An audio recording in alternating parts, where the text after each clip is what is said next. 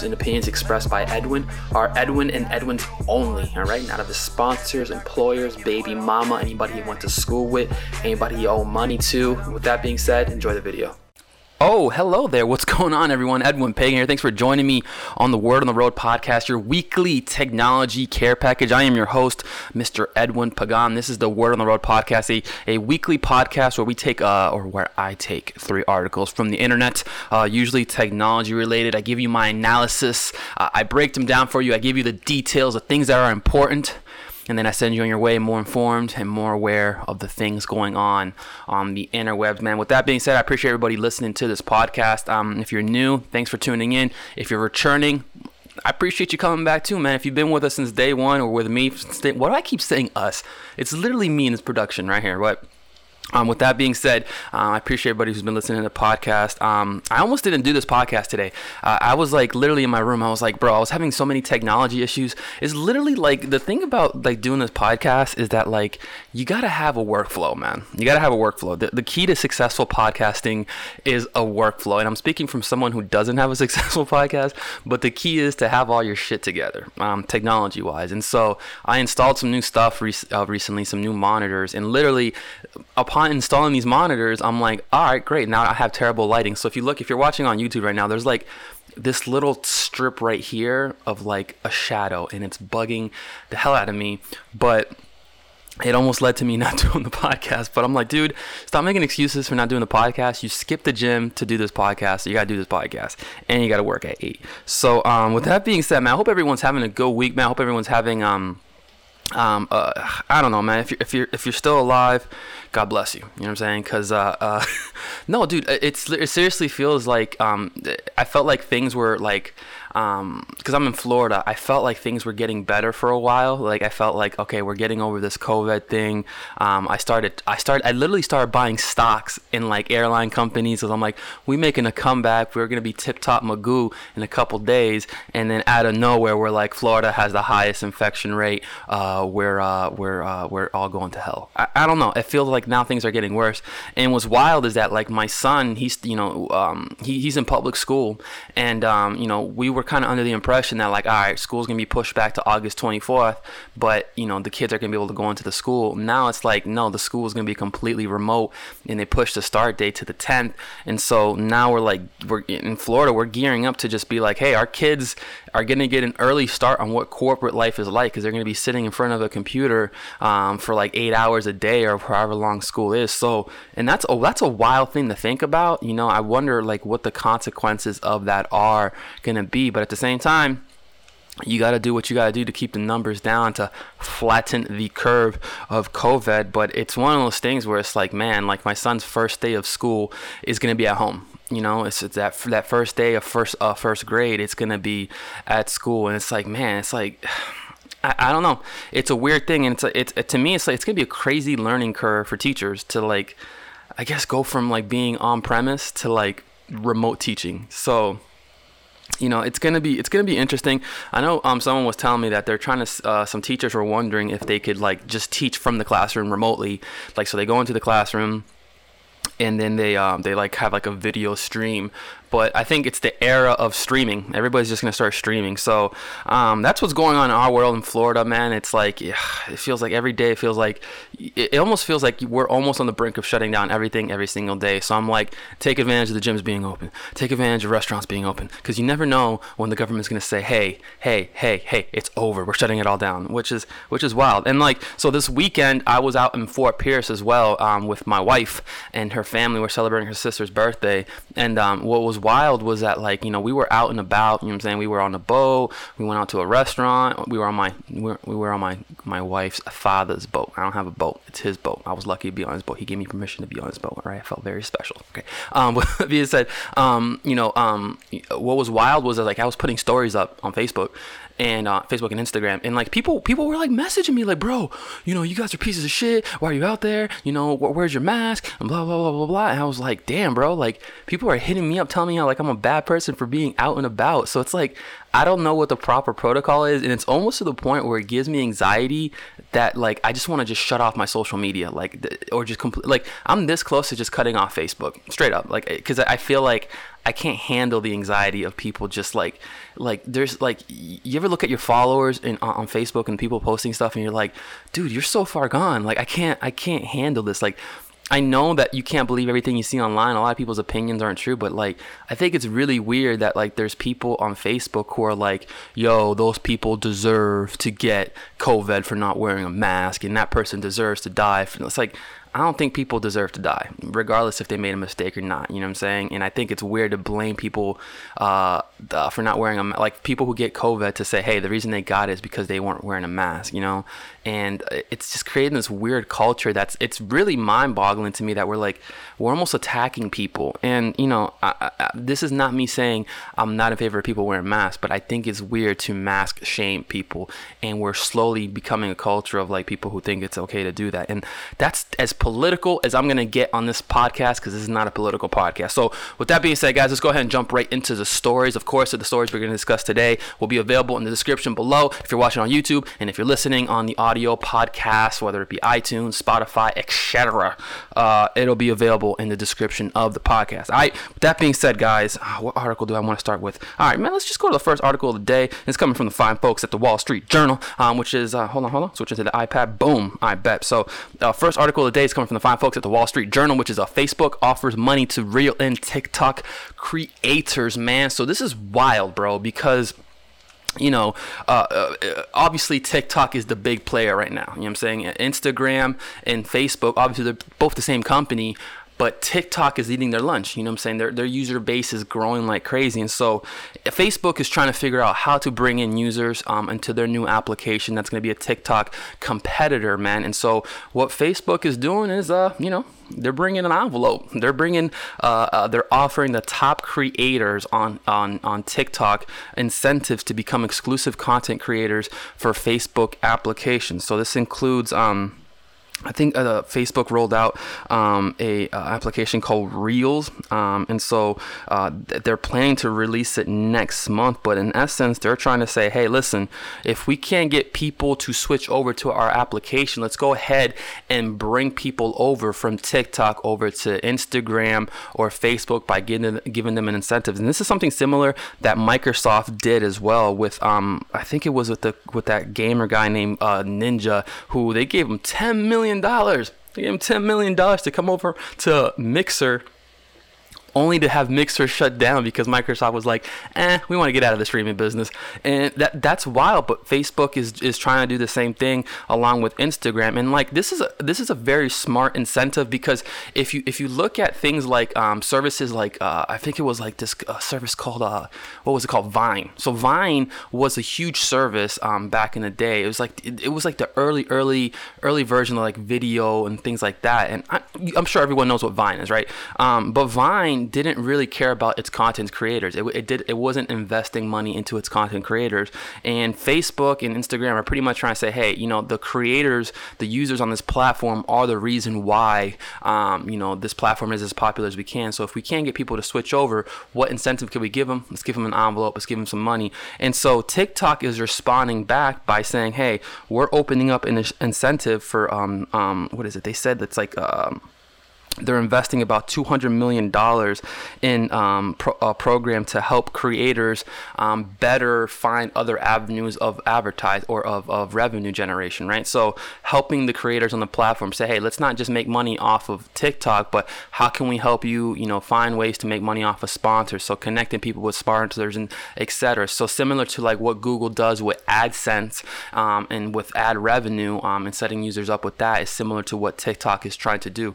And so it's going to be interesting to see because TikTok right now, and I talk about TikTok entirely way too much on this podcast, but the reality is is that TikTok is not going anywhere, but it's also they're trying to get rid of TikTok because of the security concerns that they have with it because it is a Chinese-based company and, and kind of given the political tensions that are going on um, in the U.S. with TikTok uh, or with China, uh, it's going to be interesting to see what how this plays out. And so a lot of the users and content creators on TikTok are, are jumping ship and saying, if Facebook's willing to offer us an envelope, we're going to go head over to uh, Facebook or to Instagram and make content over there because we can't wake up one day or we can't be wondering if this platform is going to be around tomorrow. Because if you wake up tomorrow and TikTok is gone and all 2.5 million followers you had or 3 million followers are gone, there goes your that's your job and you got to build that platform up. And so um, to bring your users over to Instagram or the content creators exclusively over to Instagram is really, really kind of a smart move on Instagram and Facebook's part. But I think TikTok is not going to go off, you know, without a fight. And so TikTok is trying to do things. So it's kind of a platform war right now. Um, so it's going to be really interesting to see how this kind of plays out. Um, I, I, think at the end of the day, money talks and bullshit takes the bus. And so I, I actually see Facebook um, coming up on top or Instagram coming up on top. You know what I'm saying? Um, because uh, Facebook is notorious for doing this. You know, I think that like what they did with uh, with Instagram Stories, um, with basically saying, you know what, if we can't buy Snapchat, we're gonna go ahead and just create our own version of Instagram Stories and then put that same feature on Facebook. And now, like, I don't use Snapchat. It's weird. I don't use Snapchat. I use Instagram and uh, Instagram Stories because I was just like, why would I want to have two or three? Um, and same thing with WhatsApp. Facebook said, you know what, if we can't build it, let's go ahead and buy it. And so it's it's going to be interesting to see how this kind of plays out. But I think at the end of the day, money is, is going to be the one that talks. And so I think more people are kind of just gonna move over to uh, the, the, the content creators, um, you know, who who really take this seriously are just gonna take that check and go over to Facebook and Instagram just because it's a more stable, more sustainable platform. So with that being said, guys, check out that article. That's with the Wall Street Journal, man. So um, with that being said, man, next article of the day is coming from the fine folk that I can't talk, bro. uh, next article of the day is coming from the fine folks at Ars Technica, which is crooks have acquired a proprietary Diebold software to jackpot ATMs, bruh. Listen, if you don't know what jackpotting an ATM is, um, all right, so imagine like when you go to the casino, right? And uh, you hit the jackpot on a little slot machine and all that money comes out. It's pretty much doing that, but to an ATM machine. It's pretty wild, right? And so basically, what this article is talking about is that some crooks were able to get a hold of the proprietary code that's used on these Diebold um, ATM machines, and so they're going to be able, or what the risk is right now, is that uh, crooks will be using this to um, to uh, pretty much hack ATM machines to get the money out of them, man. So, um, good news and bad news. All right, um, good news and bad news from this article because I'm uh, I'm kind of shortening it up for you guys. But uh, good news and bad news. Uh, the new attack variation um, hasn't been used yet, so they got a hold of this code, but um, they haven't been like it hasn't been seen in a while. But uh, the, the, the other good thing about it is like it doesn't affect you the way you think it affects you, right? Because um, you know there's no like it's not like the financial data or your financial data has been hacked or the money's coming out of your account. But simply put, um, it's just a way that thieves can get money out of these ATM machines. So to kind of put my security hat on, because I love information security, uh, to kind of put my security hat on and to kind of show people, um, to make people understand how this kind of works. Um, ATM machines are are pretty much when you really think at them about them. Um, typical ATM machines, they're basically vending machines for money. You put your card in and you ask the machine to give you forty dollars in cash, and so the machine charges your card. $40 plus a service fee and then it gives you that money in cash and they make their money off the service fees right and so at the end of the day it is just a machine that dispenses cash. That's all it is. That's really what it is. And so it's a machine that has motors and it has a computer. And so if you can get into the computer and say, hey, can you make this motor right here run?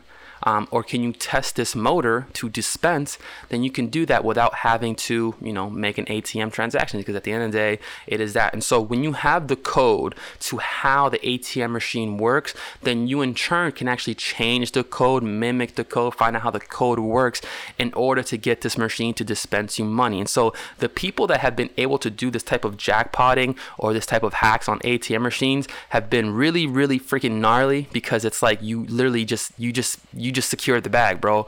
It's like the ultimate ultimate hack in that sense. But um, it's it's one of those things that like um, people would be surprised how easy it is to hack an ATM machine once you kind of understand how it works. Because at the end of the day, these ATM machines they're sold by a company and they're mass produced. So the manuals for these ATM machines are online, right? The service keys, right, to open up the ATM machine are online because the ATM machine itself has a vault where the money is stored, and then the rest of it is a computer that's accessible. And so, if you can get to the computer, alter the code, mess with it, then you're in business and you can really do some uh, pretty righteous hacks. So, I definitely encourage people, like, if you're interested in how ATM hacking works, there's definitely some videos online about jackpotting ATM machines. I think I saw one from like a TED talk um, where the guy demonstrated, or it was like a death TED talk or DEF CON talk, where he demonstrated how to jackpot an ATM machine, how to alter the code. Um, but it's one of those things where um, you know it's it's possible. So the one thing I'll, I'll say with this is that like also with COVID nineteen, I think that we're really really moving away from a cash society. I think cash was only going to be used for like I don't know strip clubs and like. That's a terrible analogy, bro. Uh, for look, for for uh for what's it? Oh my god, that's a terrible example. No, seriously, I, I um um I, I literally only use cash for like my barber straight up. And so even then, my barber's like, I take cash out. I just feel weird giving him cash out because I feel like it's insulting.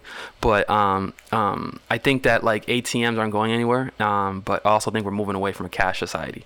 Um, but yeah, that's that pod. Or I'm sorry, that's that article, guys, from Ars Technica. Make sure to check that one out. Um, and so last but not least, uh, next article of the day is coming from the fine folks at uh, Wired.com. There you go, Wired.com. All right, which is your next smartphone will be a lot harder to scratch. All right, it's gonna be a lot harder to scratch. All right, so it's basically talking about Gorilla Glass. Um, is making their first significant improvement on scrap prevention on from um, uh, inse- uh, they're making a significant change to their scratch prevention on their Gorilla Glass. Uh, it's been about seven years since they've done that. So if you're not familiar with what Gorilla Glass is, um, it, it, Gorilla Glass, you, you, most of us have it on our phones. We don't even realize it, but it's basically a glass uh, designed for smartphones to make it so it's less hard or it's a lot harder to break or crack the glass. Man, it's something that has been, um, you know, been been improving over time. Initially, we saw it on the first iPhones. Um, we saw it on, on Samsung phones as well. And it was designed to be like, hey, if we drop our phones,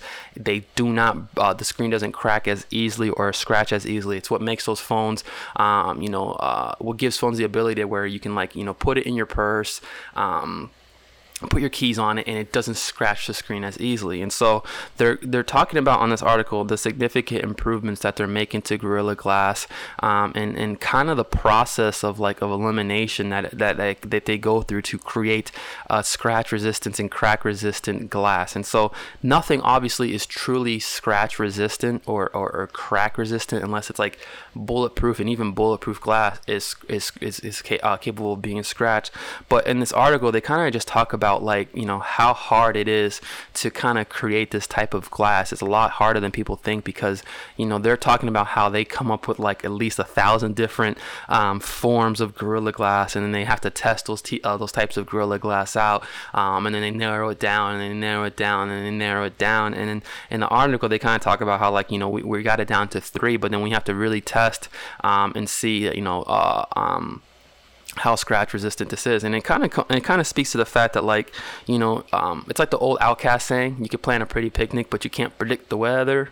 Um, it's very similar with the gorilla glass which is like you know we can do all the testing in the labs and all this and that but until we put it on a smartphone until we put it out in the real world we really can't see how well the gorilla glass is going to work. And so um, it's really interesting to see how uh, it's evolving. But one of the things that they noted on the article that was very interesting was that like they said that like one of the reasons um, glass glass is scratching more, even though it's it's scratch resistance, is that people are keeping their phones a lot longer.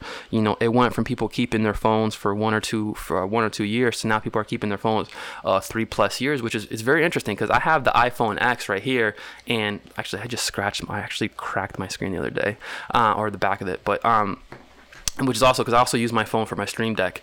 Um, but uh, um, what's interesting is that it's true like iPhones have gotten so good the technology's gotten so good that like I I, I plan on keeping this phone for at least the next two years. It, it, there's there's no reason for me to need a new phone. Like it works really really well for what I needed to do, and the battery works really well. The form factors really well, and the screen hasn't cracked yet. And so it's one of those things where it's like you know people are keeping their phones longer, and so Gorilla Glasses has to to figure out a way to adapt to that where they're like, all right, we need to make glass that lasts longer than three plus years because people are keeping their phones longer. In, in the article, they also talk about Apple also talked about there's a decreased sales in um, in um, in iPhone sales as well because people again are keeping their iPhones longer. So um, definitely check out the glasses or check out the article. It's very interesting to see how the process of creating this type of technology is and how uh, smartphones are the future. Not they're not the future. They're not going anywhere.